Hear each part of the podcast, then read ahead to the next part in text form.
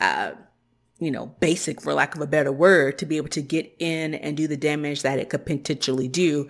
I think that's something else that uh, should probably be high on the on the spidey senses as well. You're listening to the Snob OS podcast, the podcast for Apple snobs.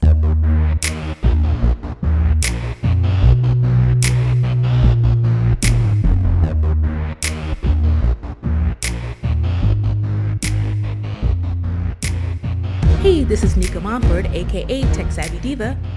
Yo, this is Terrence Gaines, aka Brother Tech. And welcome to the Snob OS Show, the show for Apple snobs where we talk all things Apple and then some.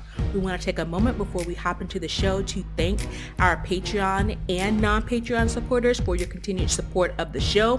If you want to become a Patreon supporter and get access to some exclusive content and exclusive um, other features, uh, definitely head on over to patreon.com slash snobawestcast to get all of the information. With that being said, we're going to jump into the lowdown where we talk all things Apple. First up on the deck, Apple has to pay out some ducats.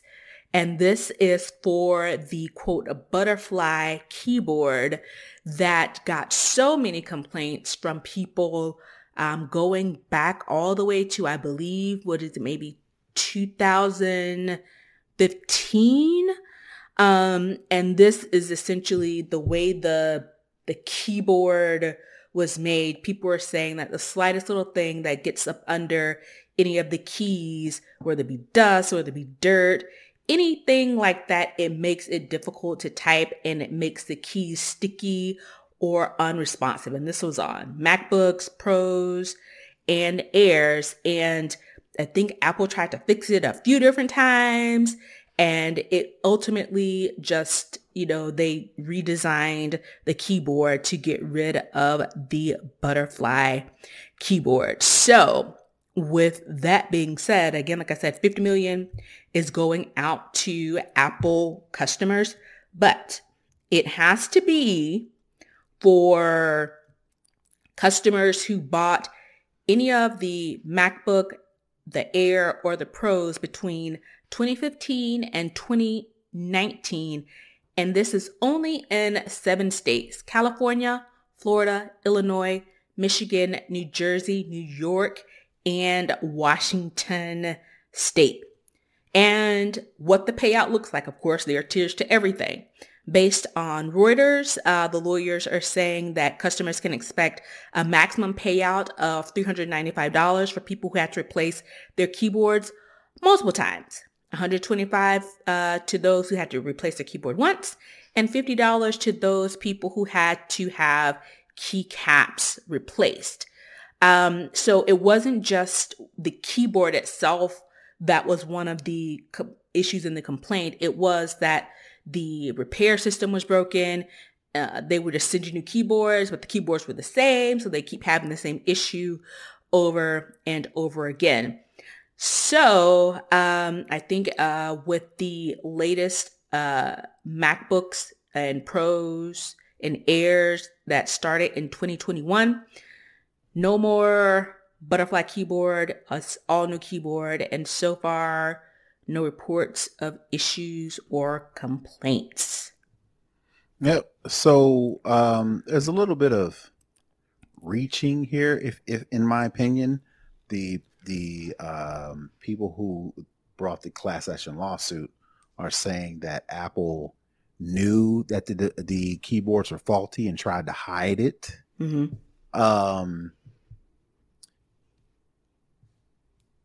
that may or may not be the case. Um, but the fact that Apple tried to fix it, the fact that Apple tried to replace the faulty keyboards with the same type of keyboard when Apple tried to go through multiple generations of MacBooks with the same type of keyboard knowing that people were um, submitting, people were experiencing issues, leads led this settlement that Apple has to pay $50 million. Again, you know, one is Apple, so you know every little issue is going to be blown up, exacerbated.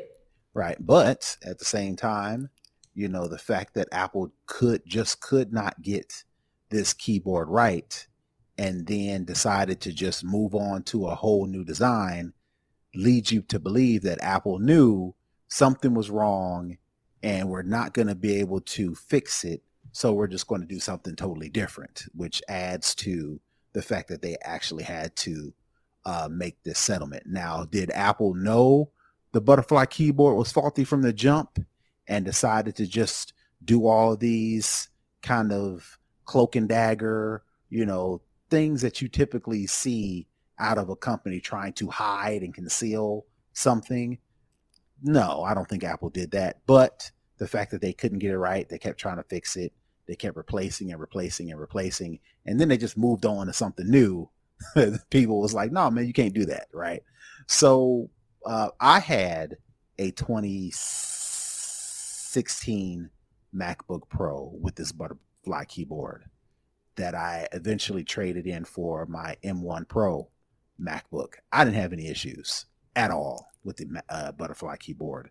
My wife currently has a 2019 MacBook Air with this butterfly keyboard. And she's rough, more rough on keyboards than I am, not wiping it down, not cleaning it. And to my knowledge, she hasn't experienced any issues with her keyboard. So even though a lot of customers were having issues and the customers that were having issues just could not get it fixed. Um, I can see why they're upset but at the same time, I don't believe that it was a faulty design from the jump. And, and the fact that myself, of course, I'm just one person with just two computers. you know, I'm pretty sure there are millions of other, well, not, yeah, millions of other millions of other people yeah. who purchased these keyboards that either had them or sold them or got rid of them or still have them aren't experiencing that issue. So that kind of um, heightens the uh, strengthens the idea that Apple didn't necessarily know that this keyboard design was faulty from the jump because there are people out there with this exact keyboard who no didn't have any issues. But well, the squeaky wheel gets the oil. So right. I think that's probably what this outcome is.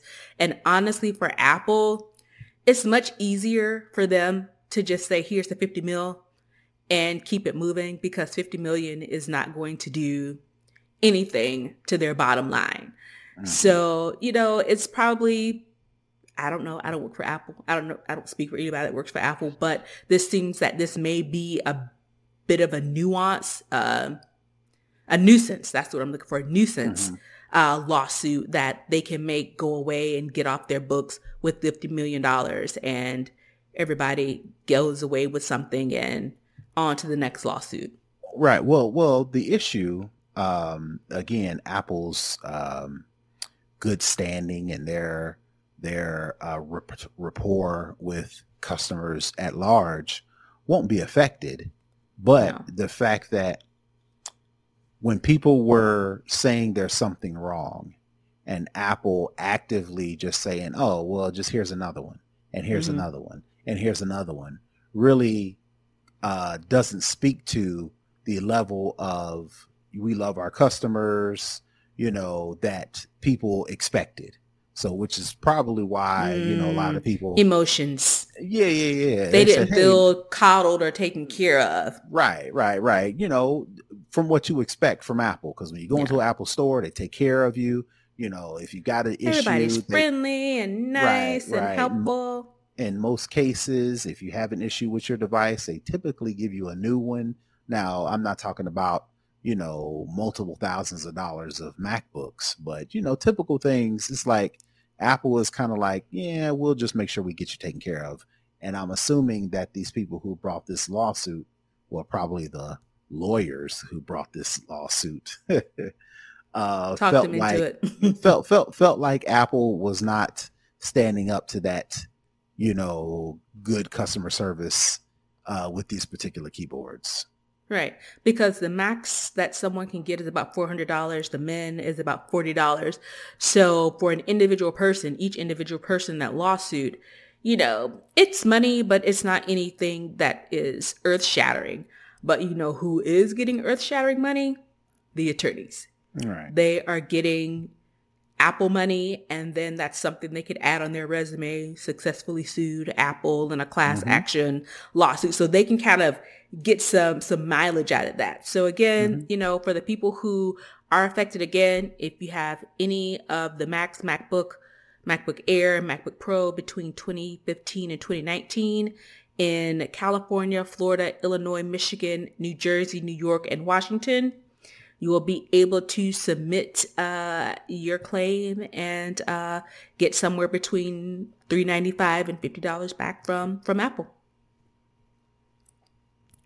Next up in Apple TV news, Apple Apple TV Plus news, um, the I guess cult favorite cult classic Ted Lasso is wrapping up its third and final season. You may say, why are they ending in the third season? It's so popular. Everyone loves it. They got merch.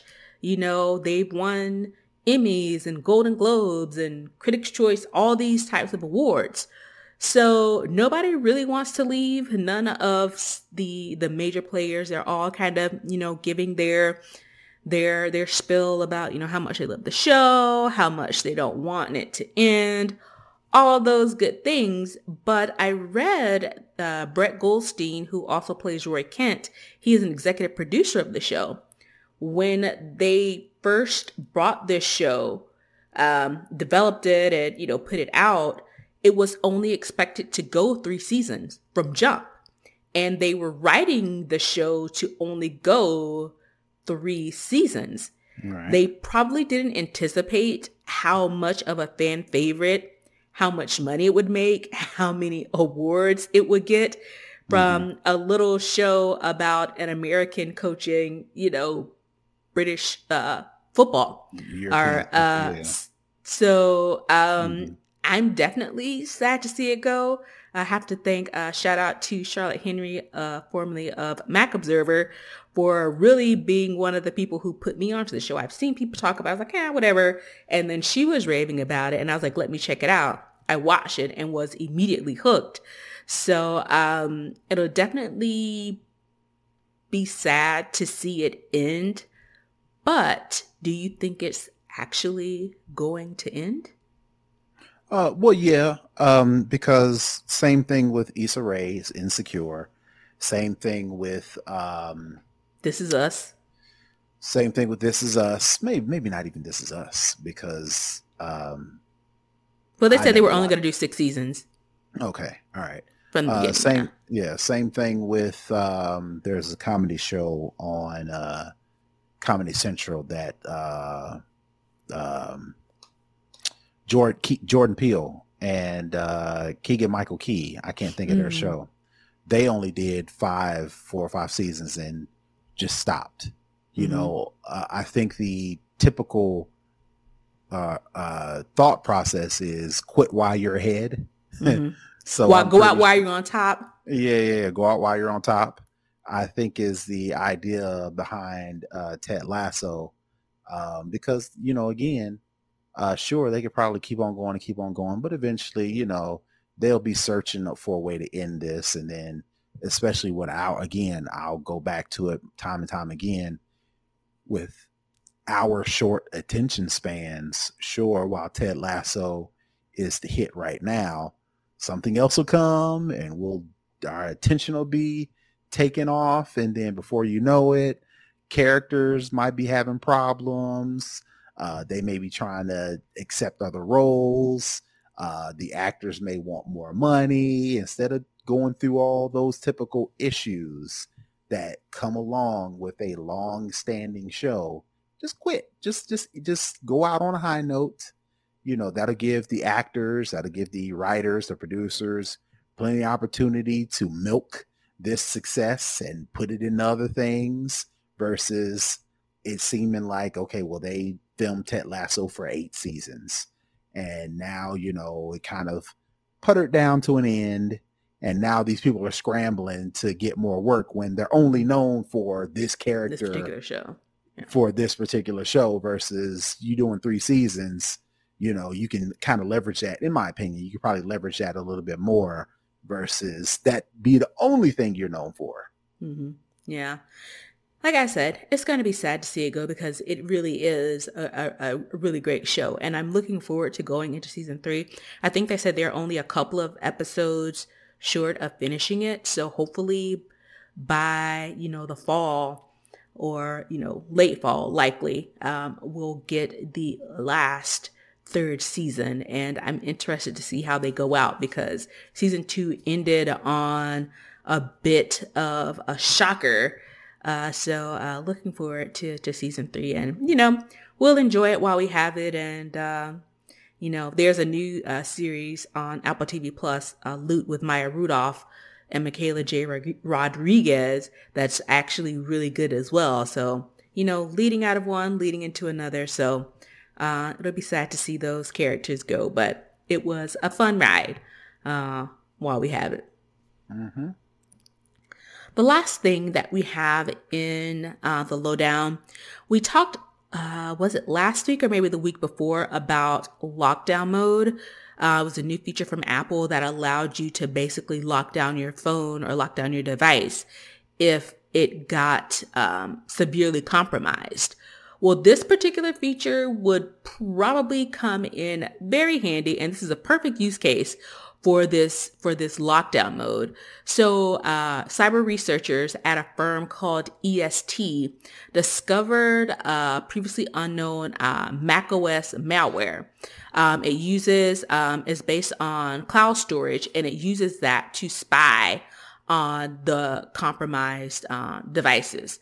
Um, they've named it Cloud Menesis and um, it's a, a, backdoor malware that can get into your system.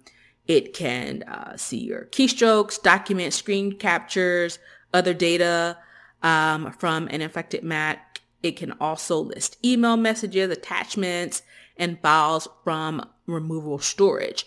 Um, it uses um, publicly available cloud storage systems such as pCloud, which I haven't heard of, Yandex Disk, which I haven't had heard of, and Dropbox, which I have heard of and which I use. And it basically uses these cloud storage systems to communicate and pass this malware through to specifically targeted machines. So based on the research that they found is that it's very specific and it seems that the people who created this malware um, are looking for very specific people. As we mentioned last week with the lockdown mode, typically, you know, they are spying on specific people. And they are saying that they believe that this malware is very limited in distribution, meaning that it hasn't hit very many people and the people that it has hit, they are specifically targeted and they want those specific machines to have this type of malware. So, um, it uses what they're saying, uh, uh, bypass uh, the known flaws that are that has the ability to bypass Mac OS mitigation. So meaning they can exploit specifically known flaws to get into your system. The good thing is, one is very limited and most people won't be affected by this. And two, if your Mac is properly updated, you are more than likely safe from this particular uh, malware. Again, it is targeted to specific machines, so it's not likely that this will will hit you. But it is out there, and it's just another reminder. Make sure you update your devices when new Apple updates come out. Uh, well, and also not to be dark, but you know the whole advantage of buying a Mac or buying Apple products in general was because oh, you don't have the same malware issues buying a PC or buying an Android device. The number of targeted attacks created for PCs and all the crap you get when you try to buy an Android device, uh, hackers are much more focused on those things because it's easier yeah. than uh, low hanging fruit. Right, better than uh, creating malware for Apples and Macs, which a very small subset of people uh, actually use. Well, as things are starting to change, as Macs and specifically iOS devices are uh, becoming more prevalent, and everybody's using the cloud, which is what this cloud Mensis thing does. It uses cloud storage to infiltrate your computer. Since that's becoming widely used, widely spread, and more and more people are buying Macs, that adage that, oh, just buy a Mac, you don't have to worry about malware, is quickly not becoming the case. Yeah. And the thing is, which I think is probably a little bit more sinister, is not only it's not the kind of low hanging fruit you mentioned before, the malware that gets through a Macs are pretty powerful. You have to be pretty, you know, hardcore to get through all of the things. So when a piece of malware does get through, you better believe it's coming for everything. And one of the things that I did think that I noticed was interesting that is likely going to change as well. One of the researchers, I'm not going to attempt to pronounce his name because it looks very French, but uh, we'll put the link in the show notes. He says that when they looked at the code, the quality of the code was very generalized, generalized, and that it appeared that whoever created this malware was not very familiar with how Macs are development and Mac development. So it looked, looked like it was a very rudimentary type of malware. But for a piece of malware to be, uh, you know, basic for lack of a better word, to be able to get in and do the damage that it could potentially do, I think that's something else that uh, should probably be high on the on the spidey senses as well. Yep. So that is going to wrap well, up. Well, before you get that far, uh, okay. so, uh, something I just added, uh, okay. iOS 15.6. Ah, it was just released. Mac OS 12.5, Watch OS 8.7, tvOS 15.6, all released today.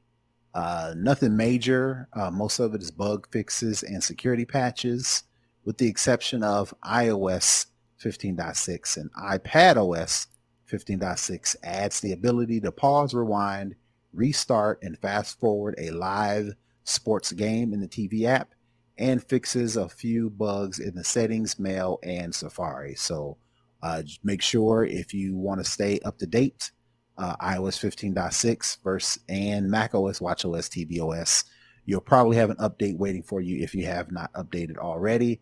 And real quick, I just wanted to say the reason why I think this is not important, but the reason why I think this is significant is because Apple TV is getting, it has Major League Baseball live games mm-hmm. on Apple TV Plus, and they're trying to get NFL this season.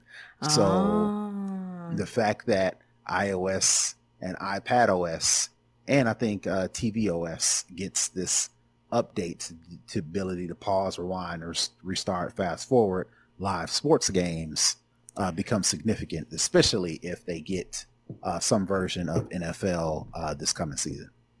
Oh, nice. Definitely, especially as it relates to the previous uh, story, go ahead and, and get your updates done and in place, not only to get the newness, but also to make sure that your devices are safe and protected. Now, heading on in to a second string, where we talk all things tech. We're going to kick it off with a little AR. Google, they are out in these AR streets ready to start testing in the quote unquote real world. At their conference this year, um, they um, made, I guess, announcement about their augmented reality um, devices and um, they are now in the phase where they are ready to test their prototype out in the real world starting next month. So because of the possible ramifications of what this device could do to unsuspecting people, um, they are having a small scale testing and it's only going to be a select few Google employees and other special testers um, who will have access to this and who will be able to um, test this out in the wild, so to speak. Um, and Google says that they are doing it this way because it's only so much you can do, so only so much testing you can do in a lab environment, which is very much true, especially when this whole thing is meant to make your daily life a little bit easier as you are out in the public. So with that being said, the small scale testing, the small group of people that they're using have undergone quote device protocol privacy and safety training.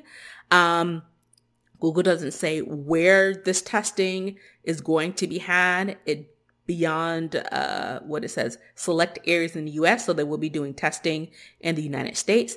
My guess is they're in Silicon Valley, probably out San Francisco, Cupertino, San Jose, that area would be my guess. But listen to this. So they're doing this real world testing. They're taking these these glasses out for a, a test run.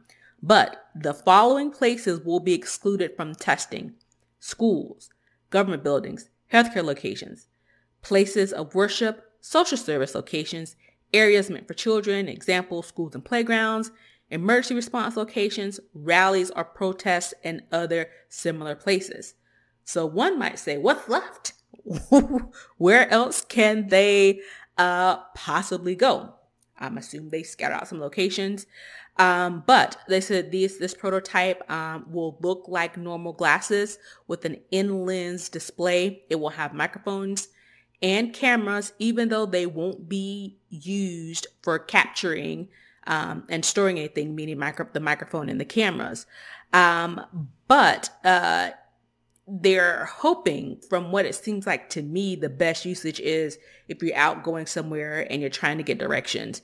You will have the the little in-lens showing you where to turn, where to go, or a voice saying, you know, turn left here, turn right here, um, that type of thing. But it does indicate there will be an LED that is saying that uh, an image is being saved for analysis or debugging or whatever the case may be. But if someone by them sees that, hey, you're recording me, they can ask the tester to delete the image and the data and it will be removed. Well, so, what they don't want, what, what they don't want is Google Glass because Google Glass, that was the issue. If you remember back in the day when Google Glass came out, uh, people were creeped out by people walking around with these cameras and these recorders on their face. And, you know, all of the privacy advocates pushed back, which maybe partially, maybe had a mate had a significant reason as to why Google Glass ultimately fizzled out. Mm-hmm. So why while Google Gla- uh, Google is trying part two of this, they made sure to put out all of these things as to where you can't use them, what and will they what what they will be recording and what they will be able to keep, and all of these other things, in my opinion, solely to avoid the Google Glass catastrophe that led to the demise of the product. So what they're trying to do is instead of they're getting ahead of it. yeah, yeah, they're trying to get way ahead of it. So much so, like you said, well, if I can't use it at school, if I can't use it at my job, if I can't use it uh, emergency response, if I can't use it with my kids, if I can't use it none, where else can I use it? You mm-hmm. know, uh, we'll have to see. But again, I think all that is Google's like, yeah, we've learned, we've learned our lesson. We were, and this is what we're trying to do to uh, mitigate it uh, going forward. So it's sad. Well, not sad. It's preemptive um, not to make a dope product. it's almost like they're preemptive, like to just cover their butts. Yeah. If definitely when, CYA. Yeah, definitely. If something goes wrong, which I don't know, I'm not a developer, I'm not a product maker, I'm not a creator like that. But you create a product to make people's lives better. You don't make a you don't create a product to say, all right, uh, if you use it this way, don't blame us. Because we yeah. yeah, and that's and that's one of the things where they're saying that they can't really, you know, recreate the environment that they will see in a lab. Absolutely. But you're narrowing your scope so much because of privacy issues, because of previous, you know, issues with um with the another device. And I completely get it. My question would be so how much is this going to help you in the overall development? Maybe they've uh, identified situations that can be, you know, they're specifically for one thing, but can be translated for something else. So say if you're able to, one of the uh, examples I give is looking at a menu. So maybe if you're able to look at a menu in a restaurant, whether it be on paper, whether it be, you know, on a banner, maybe that's a use case that says maybe if you're in the hospital and you're looking at labs or you're looking at the board, those are the same type things. That would be my presumption on the testing and development side is figuring out what are non controversial use cases that can have potentially additional me, usage down the line. Me, let me help you out. There's no such thing as a non-controversial issue because anytime anybody feels like they are being watched, they're being recorded, they're being under surveillance, people are going to push back, rightfully so. But like you mentioned, that constrains the possibilities of the product so much to where it becomes useless. Because yeah. if you've got to go through all these checklists before you put the dag on things on your face, then what's the point? Especially if they're going to cost five, six, seven, eight, nine hundred dollars, because I'm assuming they're not going to be, you know, the the Snapchat glasses that's yeah. like sixty or seventy bucks, you know. Right.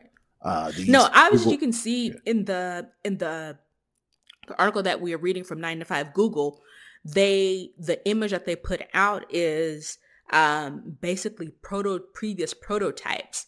So you don't know if the final is going to look something that is on this image or if it's going to be something completely different. So they're giving you kind of like the different iterations. So you don't know exactly what they're going to look like. But honestly, looking at the images, they look like, you know, my consumer, glasses, black frame. Consumer, yeah. yeah consumer friendly glasses yeah. that you won't be able to use if you walk outside your house.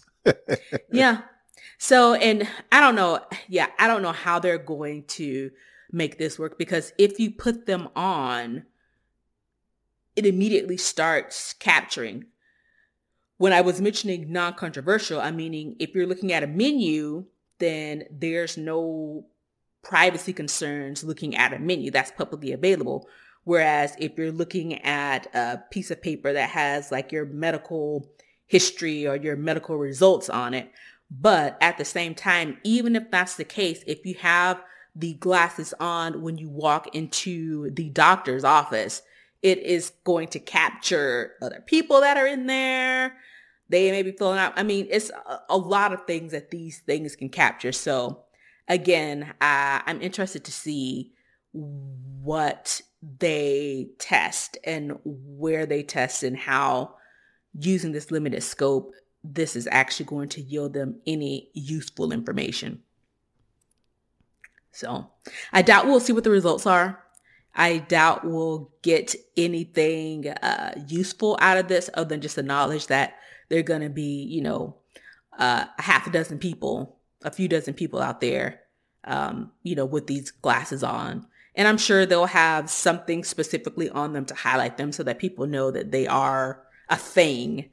Um, otherwise, how would someone know to say, hey, you know, delete that footage if they don't know you're actually doing something. So, uh, yeah, I don't know what the overall uh, takeaway from this is with this limited scope. And we probably never will know because they're not going to tell us. And it ain't coming out because you know how Google is. They'll start something quick and hot review. All right. Uh, heading over to uh, the next thing, um, if you are a Patreon supporter, uh, you know that this particular thing uh, may be of very much interest to me as I have a couple of things coming up next month. Alaska Airlines will let flyers use a digital baggage tag. So, you know, when you go to the airport, you check in, you go and take your bag, you weigh your bag. They print out this long piece of paper for check stick luggage. It on, yeah, for check luggage. Yeah, right. and um, seal it up, put it on the conveyor belt, give you the other piece of it with the baggage claim number thing on it, and you're on your way. Well, Alaska Airlines are rolling out um, electronic bag tags. So they will be small program programmable devices that um, that have quote e-paper displays, and they are set to replace the paper tags. Um, this is fairly new. They are uh, slowly rolling this out. Um, it's starting uh, at the San Jose Airport in California. The airline is going to give out 200 uh, 2,500 of the tags for free to their frequent flyer members um, late this year. And um, other people will be able to purchase it later. But what this does is, you know, when you're at home before you get to the airport, you go ahead and check in. You can't get your baggage tag until you get to the airport. Well, with this device, you will be able to get your electronic tag as you when you check in onto the little tag. It looks like a regular, you know, what you would write your name on if you lost your luggage, that type of thing. So this particular um, little device, it's uh, currently being used at some airlines. The only one of these that I rec- that I recognize is Lufthansa. Um, but bag tag is what the manufacturer is called. And um, the good thing is it doesn't have to be charged. Um, of course, it doesn't need any paper. Um, and you as the consumer can, you know, use NFC. It uses NFC. You can hold your iPhone or Android, whatever you use, um, next to the tag and transmit the information straight to the bag tag. Of course, this will help save the planet because it's less paper. It'll give um, people the ability to literally just drop off your bag because they say bag drop off, but you can only do the drop off if you're checking luggage after you get the the plastic thing. I mean the the sticky hooky thing that goes on your luggage. So I think this is pretty cool. I definitely think this is going along the road I hope because I hate having to stand in line after I've already done my checking in, I have my boarding pass, all that stuff. That means I still have to get in line to drop off my bag. So uh, I'm all for it. I'm curious as to why uh, no major U.S. airlines are using this in the story. They mentioned all these other airlines, Alaska Air, of course, Air Dol- Dolomitri, Dolomiti, Austrian, China Southern, Lufthansa. L- Lufthansa. It's a German airline. That's the only one I recognize, and that's a pretty big one. Yeah, and Swiss. Uh, I'm, I'm curious. No Delta, no Southwest, no U.S. American Air you know, I'm curious, is there, is there something, is it some sort of regulation? Is there some, uh, is there some restriction that is stopping? Because the reason why I say that, because it seems pretty practical, seems pretty common sense, especially now we're moving into more of, um, um, contactless everything from menus to travel. You would think this is make common sense for you to be able to have a a tag that you can change depending on where you're flying when you're checking your luggage. Seems pretty practical, but there's got to be a reason as to why major U.S. Air, uh, airlines are not using these. Or as big as Delta is, maybe they're coming up with their own version. Um, I don't know. I don't know how much these things cost, but based on what Alaska Airlines is saying, they're giving you know, them away to certain members and then certain, then other people can, can buy them. So I don't know. That's a very interesting question. Or maybe it is just so new. Maybe these larger airlines want to see how it works on someone else's stuff before they go all in. I don't know. It's interesting. Yeah, but, that, that, would make sense if that's how they did everything, and American companies don't do everything like that. so I'm curious as to what the difference is. I may do a little bit more research uh, after the show. Yeah, but yeah, I'm here for it. Uh, I am down for the battery-less uh, electronic uh, tag. Here for it. All right, that is going to wrap up second string. Yep, I don't see anything else. So we're going to head over into for the culture. And I, I picked this particular story not for the necessary salaciousness of it, but because you, Brother Tech, uh, in your daily work, you um, manage these like large scale devices. Mm-hmm. And and I'm interested to get your perspective on if what they're saying is actually is this how it's done?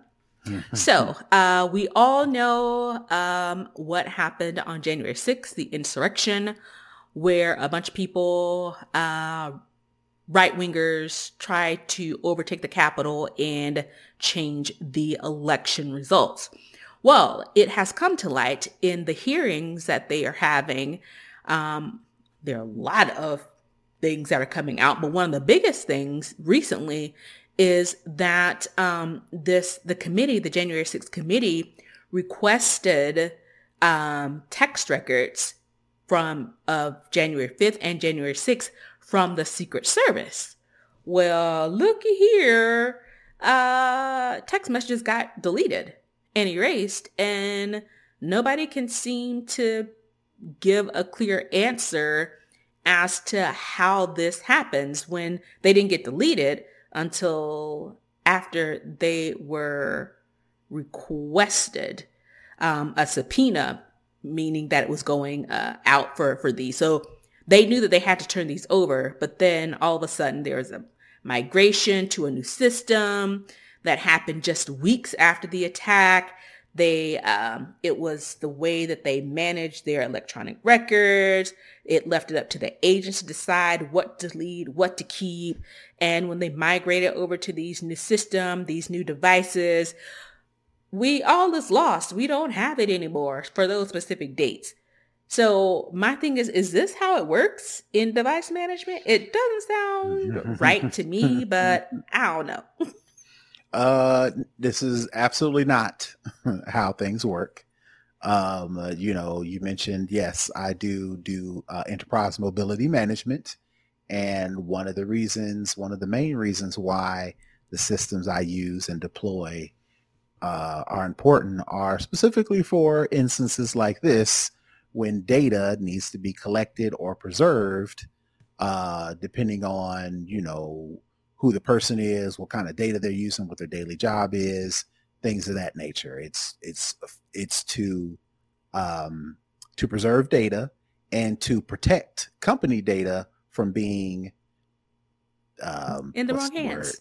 Well, not necessarily in the wrong hands, but if I if I'm issue if you if I issue you a company phone, right, mm-hmm. and you're supposed to use this for your job, we know that you are not going to only use this phone for your job. For work purposes. Okay. For yeah. work purposes. Most people who are issued a company phone end up doing personal things on their company phone. So the systems that I use and deploy and manage make sure that personal data doesn't corrupt the work data or the the confidential data and that causes a data spill or data loss which the whole reason for a data spill or data loss is to make sure the company's data is preserved right? Right. So that goes into this whole Secret Service saying that, oh, in the process of migrating old devices to new devices or going to this new system, um, we lost some data.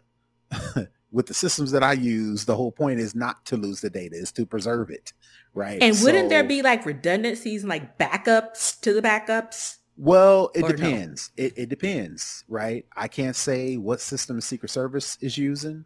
Um, their their system may have been to where the text messages are separate, mm-hmm. and it was just a company policy to. Uh, they, they, there was only a company policy around uh, the text messages, not a device policy. Mm-hmm. If it mm-hmm. was a device policy, there would have been redundancies and backups and whatever. But if it was just the group, the, you know, saying, okay, well, this is how we're going to use text messages, then there very well could have been the Secret Service was like, oh, they want this information.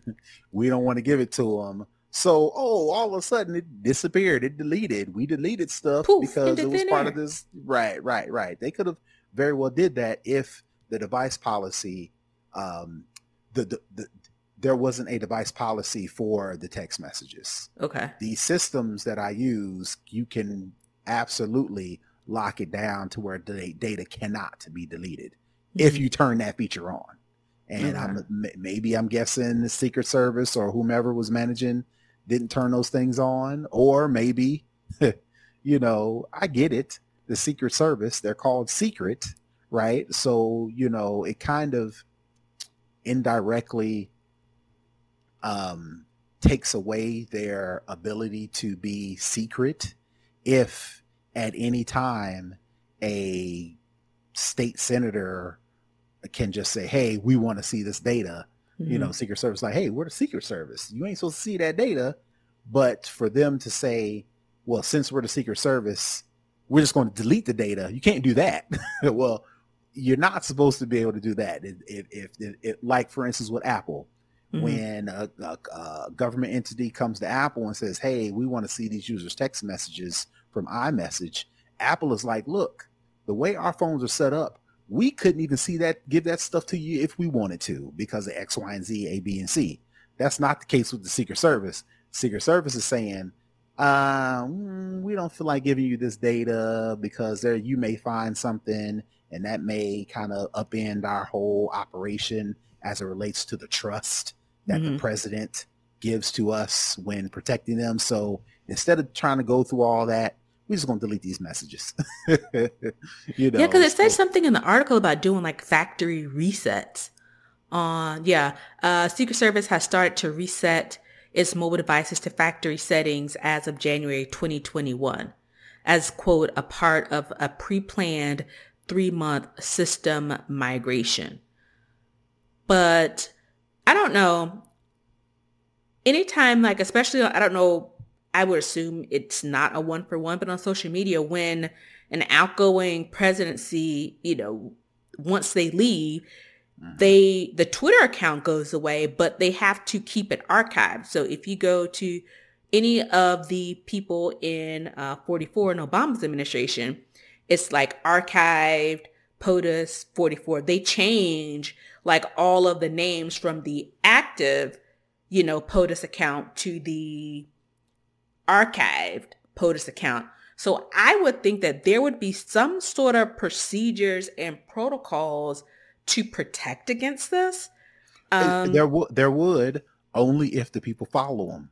mm, Uh, again, the yeah. Secret Service, it sounded like they were like, you know what, we don't want to get caught up in all this, you know, January 6th stuff. So we're just going to delete the text messages. I mean, it kind of simply boils down to that, right? Uh, mhm. the question you're asking is, can they do that, you know, with these device management systems and policies? And the answer is, yes, you can do it only if those policies are disabled.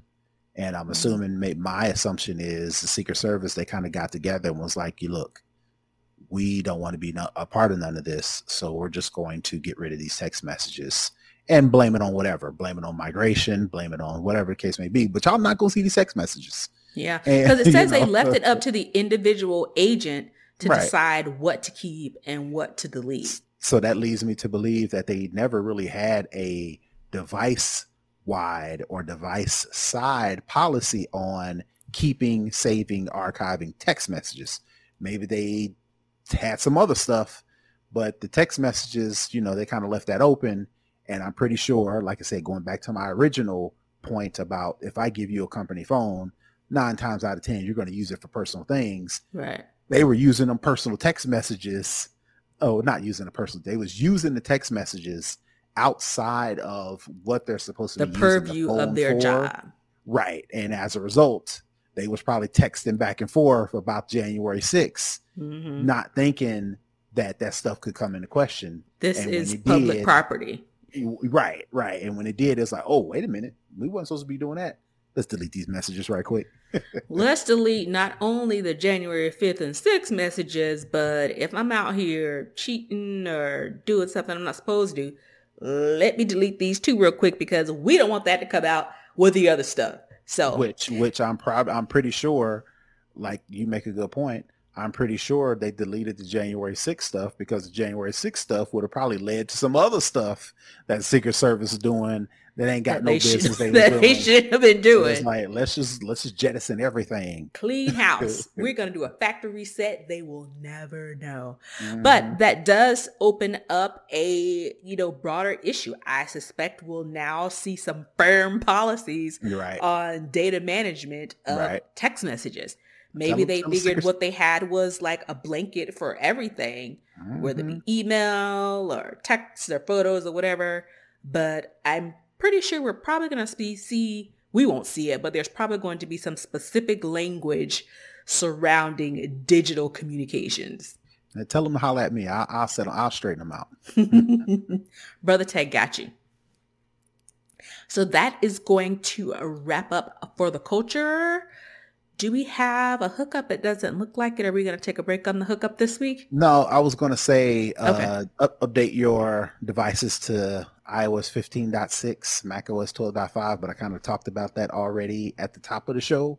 Okay. So I'm just going to re- reiterate that. Uh, my hookup this week is iOS 15.6 dropped. So go ahead and get those updates. Cool.